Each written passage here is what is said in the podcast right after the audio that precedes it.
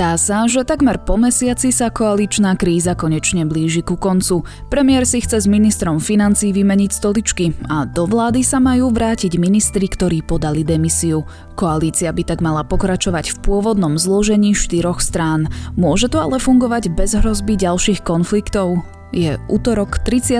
marca, meniny má Vieroslava. Dnes má byť prevažne zamračené, najmä na severe a východe aj dážď. Denná teplota sa bude pohybovať medzi 7 a 14 stupňami, na západe však môže vystúpiť až na 21 stupňov. Počúvate Dobré ráno, denný podcast denníka sme, tentokrát s Janou Maťkovou. A ešte jeden oznam, dnes si v novinových stánkoch môžete kúpiť denník sme aj s knihou nášho komentátora Matúša Ritomského.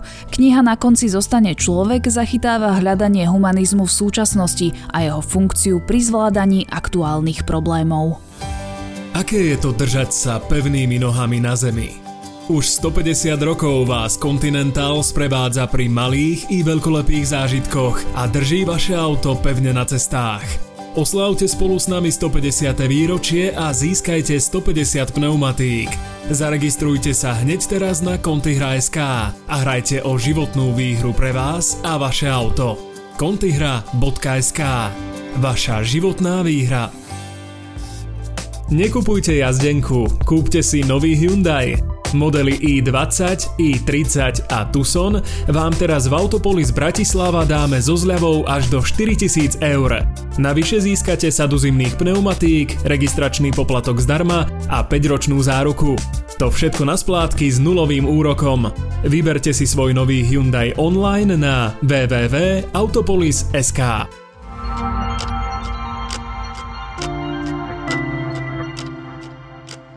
A teraz už krátky prehľad správ. Pri nehode vrtulníka na Aliaške zomrel najbohatší Čech Petr Kellner. Vrtulník podľa agentúry AP prepravoval skupinu ľudí z horskej chaty na lyžovačku. Medzi obeťami nehody sú ďalší štyria ľudia, jeden pasažier prežil. Petr Kellner bol majoritným vlastníkom investičnej skupiny PPF Group, ktorá pokrýva bankovníctvo, strojárstvo či telekomunikácie. Novým ministrom zdravotníctva by mal byť Vladimír Lengvarský, ktorý riadi ústrednú vojenskú nemocnicu v Ružomberku, informuje portál Aktuality.sk. V minulosti bol hlavným lekárom ozbrojených síl a veliteľom vojenského zdravotníctva. Antigenové testy od Siemensu, ktoré sa používajú na niektorých odberných miestach, nie sú spoľahlivé, upozorňuje na to ministerstvo zdravotníctva necelý mesiac potom, ako ich kúpilo v počte 15 miliónov kusov za takmer 58 miliónov eur. Rezort zaznamenal enormný počet hlásení chybovosti, nespresnil však, či vykazujú falošný výsledok alebo sa chybovosť týka ich nekvalitného vyhodnotenia pondelok ráno sa podarilo vyslobodiť obrovskú kontajnerovú loď Ever Given, ktorá takmer týždeň blokovala Suezký prieplav. Na jej vyslobodenie čakali desiatky lodí na oboch koncoch prieplavu, aj tie, ktoré už uviazli v systéme kanálov. Najpravdepodobnejším scenárom zdroja nákazy novým koronavírusom bol prenos z netopiera na ľudí prostredníctvom ďalšieho živočícha. Vyplýva to zo správy Svetovej zdravotníckej organizácie, do ktorej mala možnosť ešte pred jej oficiálnym zverejnením nahliadnúť agentúra AP. Odborníci zároveň označili za mimoriadne nepravdepodobnú teóriu, že koronavírus unikol z vuanských virologických laboratórií. Viac aktuálnych správ nájdete na Zme.sk alebo v mobilnej aplikácii Denníka Zme.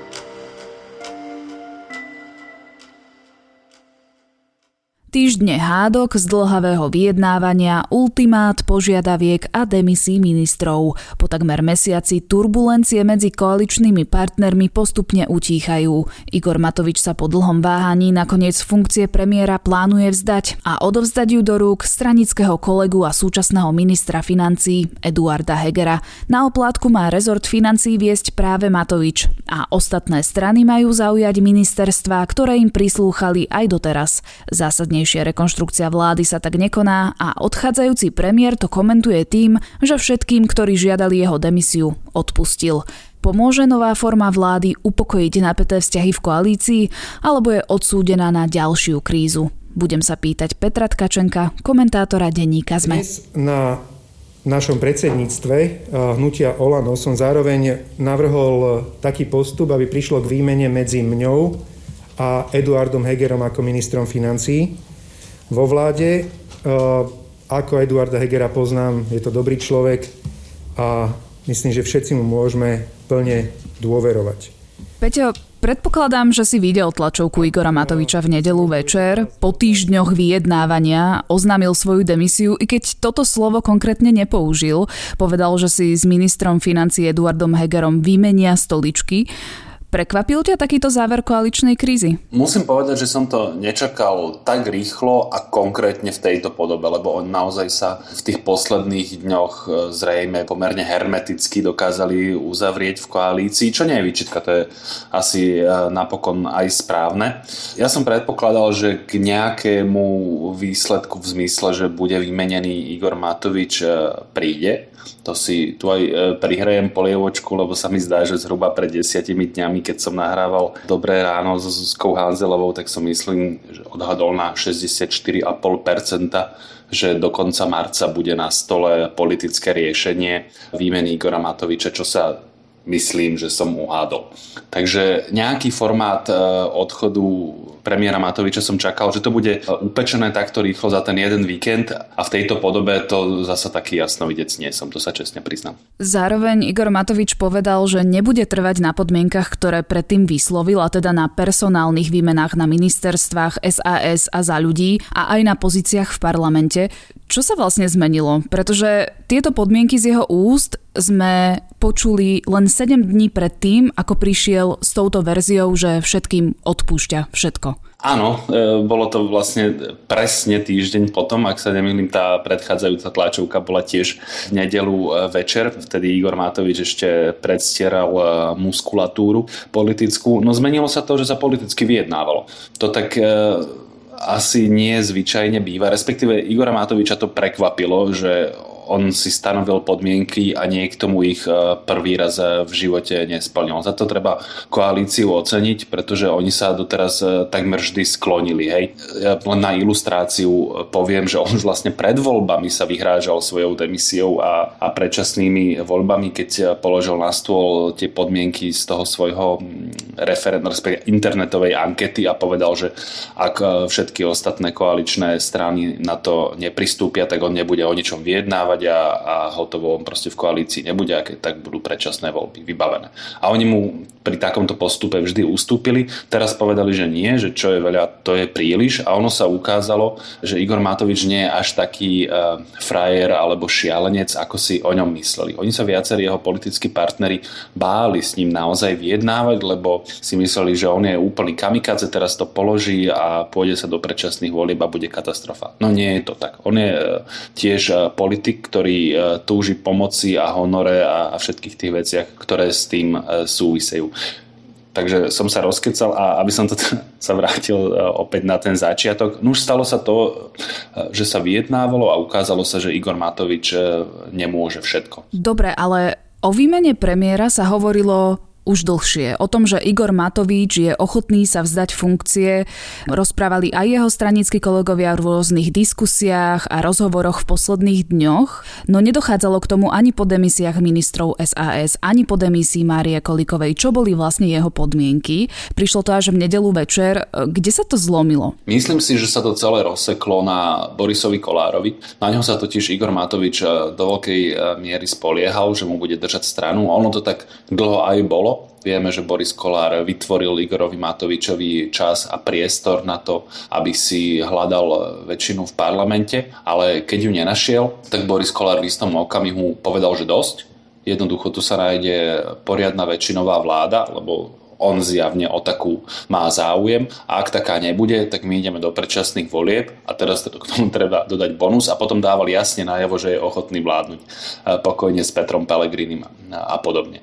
Takže to bol konečne okamih, kedy niekto naozaj reálne zatlačil na Igora Matoviča a on sa veľmi rýchlo zlakol a to jeho vyhrážanie sa predčasnými voľbami sa ukázalo ako blav, lebo on podľa mňa je z koalície ten, ktorý by nimi možno nie stratil najviac e, percentuálne v zmysle e, takto, že by ho to asi neanihilovalo ako niektoré iné strany, ale ten ústup z pozícií by bol úplne drastický. Určite by to nebola premiérska strana s veľkou pravdepodobnosťou už nie ani vládna a zrejme už ani nikdy.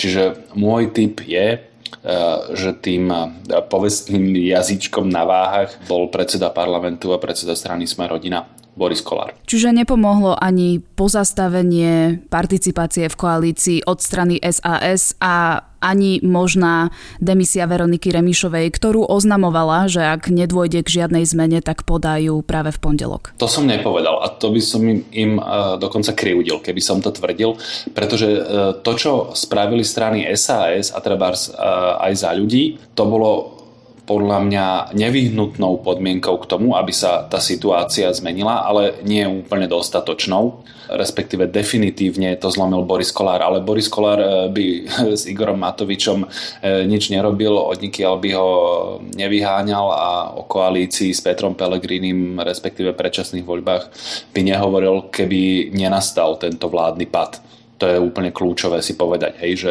tie postoje SAS a za ľudí bol nevyhnutný, ale dlho nie dostatočný predpoklad tej zmeny. To znamená, že bolo treba to spoločné pôsobenie. Asi tak by som to povedal, len v čase to bolo rozložené, že najprv e, konali tie dve strany. Boris Kolár dal priestor Igorovi Matovičovi, aby to upratal keď to nedokázal, respektíve pokazil to, čo najprv dokázal, lebo vieme, že tá kríza vlastne už bola pred uh, asi dvomi týždňami vlastne zažehnaná, len Igor Matovič to znova pokazil, no tak v istom okamihu si Boris Kolár podľa mňa povedal, že stačilo. V predvečer Veľkého týždňa, ktorý už 2000 rokov slávime ako symbol utrpenia obety, ale najmä odpustenia, som sa rozhodol urobiť e, gesto odpustenia voči ľuďom, ktorí, áno, v politike zrazu, možno pre mňa aj z nenazdajky, zažiadali môj odchod z postu predsedu vlády. Rozhodol som sa vyslovené požiadavky, ktoré sme mali voči stranám SAS a voči strane S za ľudí, ako si na ne zabudnúť a ukázať takýmto spôsobom, že v politike nemusí platiť pravidlo, že kto do teba kameňom, Vrátim sa ešte k tej nedelnej tlačovej konferencii, pretože bola poznačená tým, že Igor Matovič sa vložil do akejsi role Mesiáša, prirovnával e, to, že odpúšťa svojim koaličným partnerom, ktorí požadovali jeho hlavu, k tomu, že nadchádza veľký kresťanský sviatok, Veľká noc. Hovoril o tom, že už to nebude oko za oko a zub za zub, ako to bolo doteraz, ale teda, že skôr nastaví druhé líce a teda bude postupovať tak, že kto do teba kameňom, ty do ňoho chlebom. Toto je nejaký nový formát jeho komunikácie?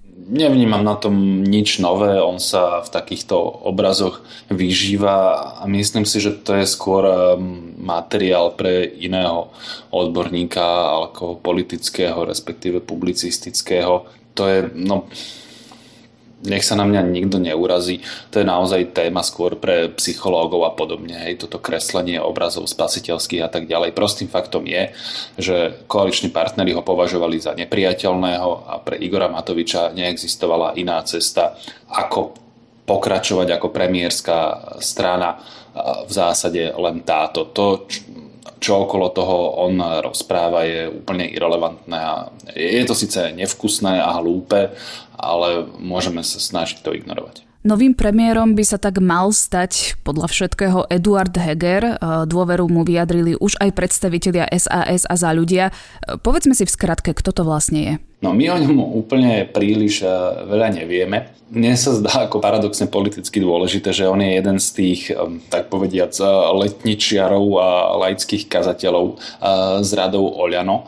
Ono by sa to mohlo vnímať ako nejaký lacný frk, ale naozaj to je pri ňom dôležité. Ono sa to totiž odráža na tom, ako komunikuje, ako uvažuje, ako sa správa. To znamená, že sa v ňom kombinuje snaha o kompromis, ale aj istá miera takej tej edukatívnej arogancie, hej, že si vás zavolám a vysvetlím vám, ako to je a poučím vás, čo je pre normálnych dospelých ľudí, ktorí ho vnímajú ako svojho služobníka a nejako kresťanského učiteľa prejav istej drzej arogancie, čomu on podľa mňa nerozumie. On si myslí, že nám naozaj e, prejavuje nejakú e, veľkorysosť a láskavosť, že nás učí, čiže on to má v sebe nejakým e, spôsobom vtelené. Na druhej strane to, on to nerobí vlastne so zlým úmyslom, on má naozaj úprimnú snahu s ľuďmi si rozumieť a byť človekom kompromisu. V tomto bez pochyby bude lepším predsedom vlády ako Igor Matovič. Hovorím v tomto, hej, v tomto aspekte, nie že celkovo bude lepším, to, to si teraz netrúfam odhadnúť.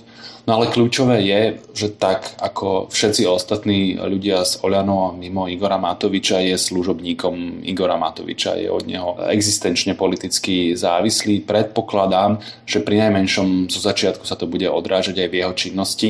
Či príde k nejakej emancipácii, čo je pokojne možné, to som veľmi zvedavý. Tak ako sme to videli napríklad v prípade Pelegriniho a Fica. Napríklad tak, ako sme to napokon videli v prípade Petra Pelegriniho. Lebo dobre, že na to upozorňuješ, lebo ono to dlho nebolo vidno. Lenže ono sa to môže hocikedy zlomiť e, oveľa neskôr, hej? Lebo Robert Fico si vlastne z Petra Pellegriniho veľakrát, e, tak povedať, politicky uťahoval, robil si v parlamente, čo chcel, vyložene protivládnu politiku. Napadnú mi teraz 13. E, dôchodky, ale tých príkladov by sa našlo viacero. Iba že Peter Pellegrini v tej funkcii naozaj vyrástol a potom naozaj Robertovi Ficovi ublížil v tom, že sa odčlenil zo smeru, ktorý spadol na polovičné preferencie a tak ďalej. A to by sa nestalo, eh, keby Peter Pellegrini nebol premiérom. To som si istý, respektíve nie v takej podobe. Eduard Heger ale nebude len čeliť možnému vplyvu Igora Matoviča, ale bude musieť sa snažiť skrotiť vzťahy medzi Sulíkom a Matovičom. Budú vlastne sedieť vo vláde opäť vedľa seba, nehovoriac o tom, že Matovič získal, teda získa ministerstvo, za ktoré Sulík pri kreovaní vlády bojoval. Myslíš, že to dokáže? Obávam sa, že to nie je v silách žiadneho e, človeka, ak e, mu v tom aktívne nebude pomáhať Igor Matovič. To znamená, ak on sám seba neovládne, lebo jeho politická sila je úplne e, zrejmá, je obrovská to znamená, že on môže Eduarda Hegera rešpektovať, ale rovnako dobre ignorovať a, a rozpáliť tie konflikty v rovnakej intenzite ako predtým. Čiže toto je skôr otázka na to, či e, Igor Matovič sa mieni zmeniť a tam ja som veľmi skeptický, dokonca aj vtedy, keby sa mienil zmeniť, e, lebo niekedy tá jeho povaha je silnejšia ako jeho myšlienky. Za mňa, za SAS hovorím, že my spravíme všetko preto, aby to fungovalo ja osobne som si teda dal e, záväzok, že niektoré vzťahy budem chcieť napraviť a v rámci toho aj chcem Igora Matoviča pozvať na obed alebo na večeru, niečo dobré mu uvarím. Richard Sulík už hovoril o nejakom uzmierovaní sa, dokonca chce Matoviča pozvať na obed alebo na večeru. V tomto všetka čest Richardovi Sulíkovi, ako on po všetkých tých veciach naozaj e, dokáže prejaviť eh, snahu hľadať eh, v ľuďoch to pozitívne a budovať konštruktívne vzťahy. No ja sa nazdávam, že oni si jazda tú pizzu z piecky aj eh, zjedia, ale že to bude znamenať zakopanie povestnej vojnovej sekery dlhodobo, to som veľmi skeptický. Skôr si myslím, že v nejakom niekoľko kvartálovom horizonte, možno, že to budú len týždne alebo mesiace, nejaký podobný ostrý konflikt uvidíme znova. Čiže môžeme predpokladať, že o mesiac, o dva, možno o rok príde takáto kríza, ktorú sme zažívali v posledných týždňoch znova?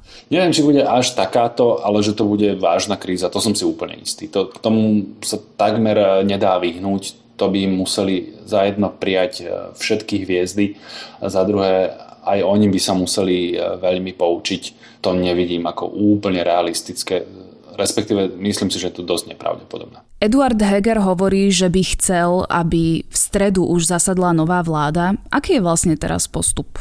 No, my nahrávame tento podcast v čase, keď e, Eduard Heger e, sa chystá na audienciu k e, pani prezidentke Zuzane Čaputovej. Ja si myslím, že ten jeho scenár je veľmi optimistický. Záleží, aká ústretová a otvorená bude náruč Zuzany Čaputovej, pretože teraz vlastne on jej pôjde predostrieť svoj plán. Potom treba, aby Igor Matovič podal demisiu, potom by až mal prísť nový dezignovaný e, predseda vlády, respektíve Zuzana Čaputová poverí nového budúceho predsedu vlády jej zostavením, ten potom príde s menoslovom a až potom by malo prísť vymenovanie. Podľa mňa ten scénár, že oni prídu za prezidentkou s nejakým zoznamom a ešte dobre, že jej neurčia termín, že útorok 14.30 alebo streda 8.27 nás prídeš vymeniť, to si podľa mňa malujú príliš optimisticky, respektíve robia z prezidentky nejakého úradníčka, ktorému ešte oni zadávajú agendu to by som bol prekvapený, keby to išlo až tak rýchlo. Čo nehovorím, že to je nemožné. Pri menovaní novej vlády má hlava štátu silné slovo, môže napríklad odmietnúť nomináciu na člena vlády a ja už som to spomínala minulý týždeň v podcaste so samom Marcom. Urobil tak Andrej Kiska pri nominácii Jozefa Ráža mladšieho na ministra vnútra pri kreovaní Pelegriniho vlády. Môže prezidentka pristúpiť k takémuto kroku pri Matovičovi ak e, ide o kreslo ministra financí? No, ty si to veľmi jednoducho skonštatovala, že prezident má právo odmietnúť tú novináciu. Ja som v tomto taký úzkoprsejší a mne už sa aj ten krok Andreja Kisku zdal veľmi, veľmi na hrane ústavy. Je pravda, že žiadny ústavný článok e, neprikazuje prezidentovi e, robiť tak povediac e, sluhu alebo nejakého pečiatkovacieho úradníka parlamentnej väčšiny. Na druhej strane má povinnosť zabezpečovať riadny chod ústavných orgánov. A odmietnúť, lebo jedna vec je Jozef Ráš mladší a niečo iné predseda najväčšej koaličnej strany, doterajší predseda vlády, dokonca na takom silnom rezorte, ako je ministerstvo financí, ktorý má širokú zhodu zvyšku koalície, lebo o Jozefovi Rážovi možno celá koalícia SNS a Mostu nejako zvlášť nediskutovala, ale o mene Igora Matoviča bez pochyby diskutovala. To znamená, že on má posvetenie aj od ďalších predsedov to považujem za politicky veľmi odvážny a nie som si istý, či správny krok. Lebo ja si viem predstaviť argumenty aj prečo by to mohla urobiť. Lebo ako som spomínal, povinnosťou prezidenta je dbať e, o riadny chod ústavných orgánov a my sme videli, že Igor Matovič, respektíve vláda, v ktorej pôsobí Igor Matovič, má povedzme, že problém so svojím e, riadnym chodom. Takže viem si predstaviť oba scénáre, viem si predstaviť aj relatívne dobré argumenty, ale ja sa prikláňam k tomu, že nie je rozumné to odmietnúť. Na záver si zhrňme závery tohto štvortýžňového rokovania tejto štvortýžňovej koaličnej krízy. Čo sa týka novej formy vlády, pre SAS sa nič nemení, nezmenil sa počet ministerstiev a zdá sa, že ani mená ministrov. Rovnako pre za ľudí a sme rodina, ak teda nerátame Milana Krajniaka, ktorý sa na stoličku ministra práce už nevráti.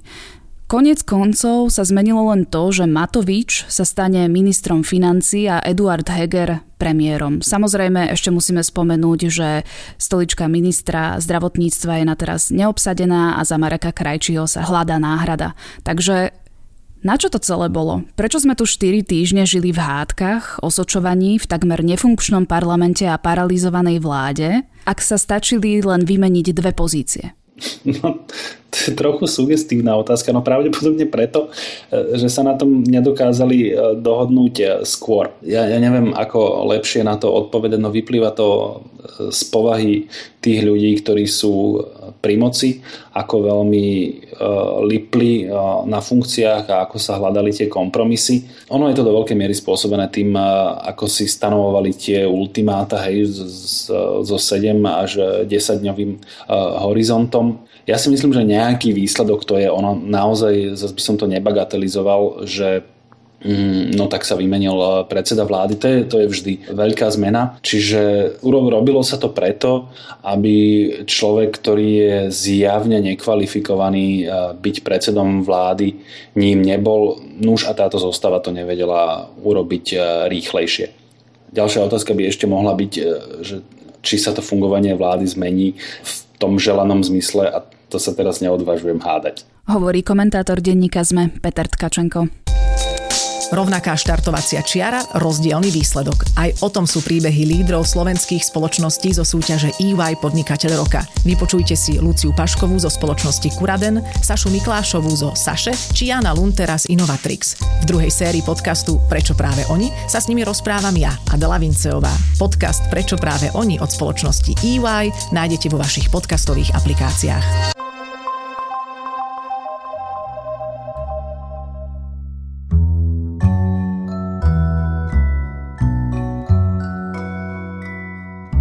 Pravdepodobne poznáte dystopický seriál Príbeh služebníčky a asi aj viete, že ako predloha mu slúžila kniha od Margaret Atwoodovej. Viete však, kto je táto kanadská spisovateľka? Jej život, kariéru, aktivizmus v oblasti ženských práv a životného prostredia zobrazuje dokument Margaret Atwoodová Moc slov na HBO Go. To je môj tip na záver a na dnes je to všetko. Počúvali ste Dobré ráno, denný podcast denníka sme s Janou Maťkovou a dnes si môžete vypočuť aj nový diel podcastu Pravidelná dávka. Do počutia opäť zajtra.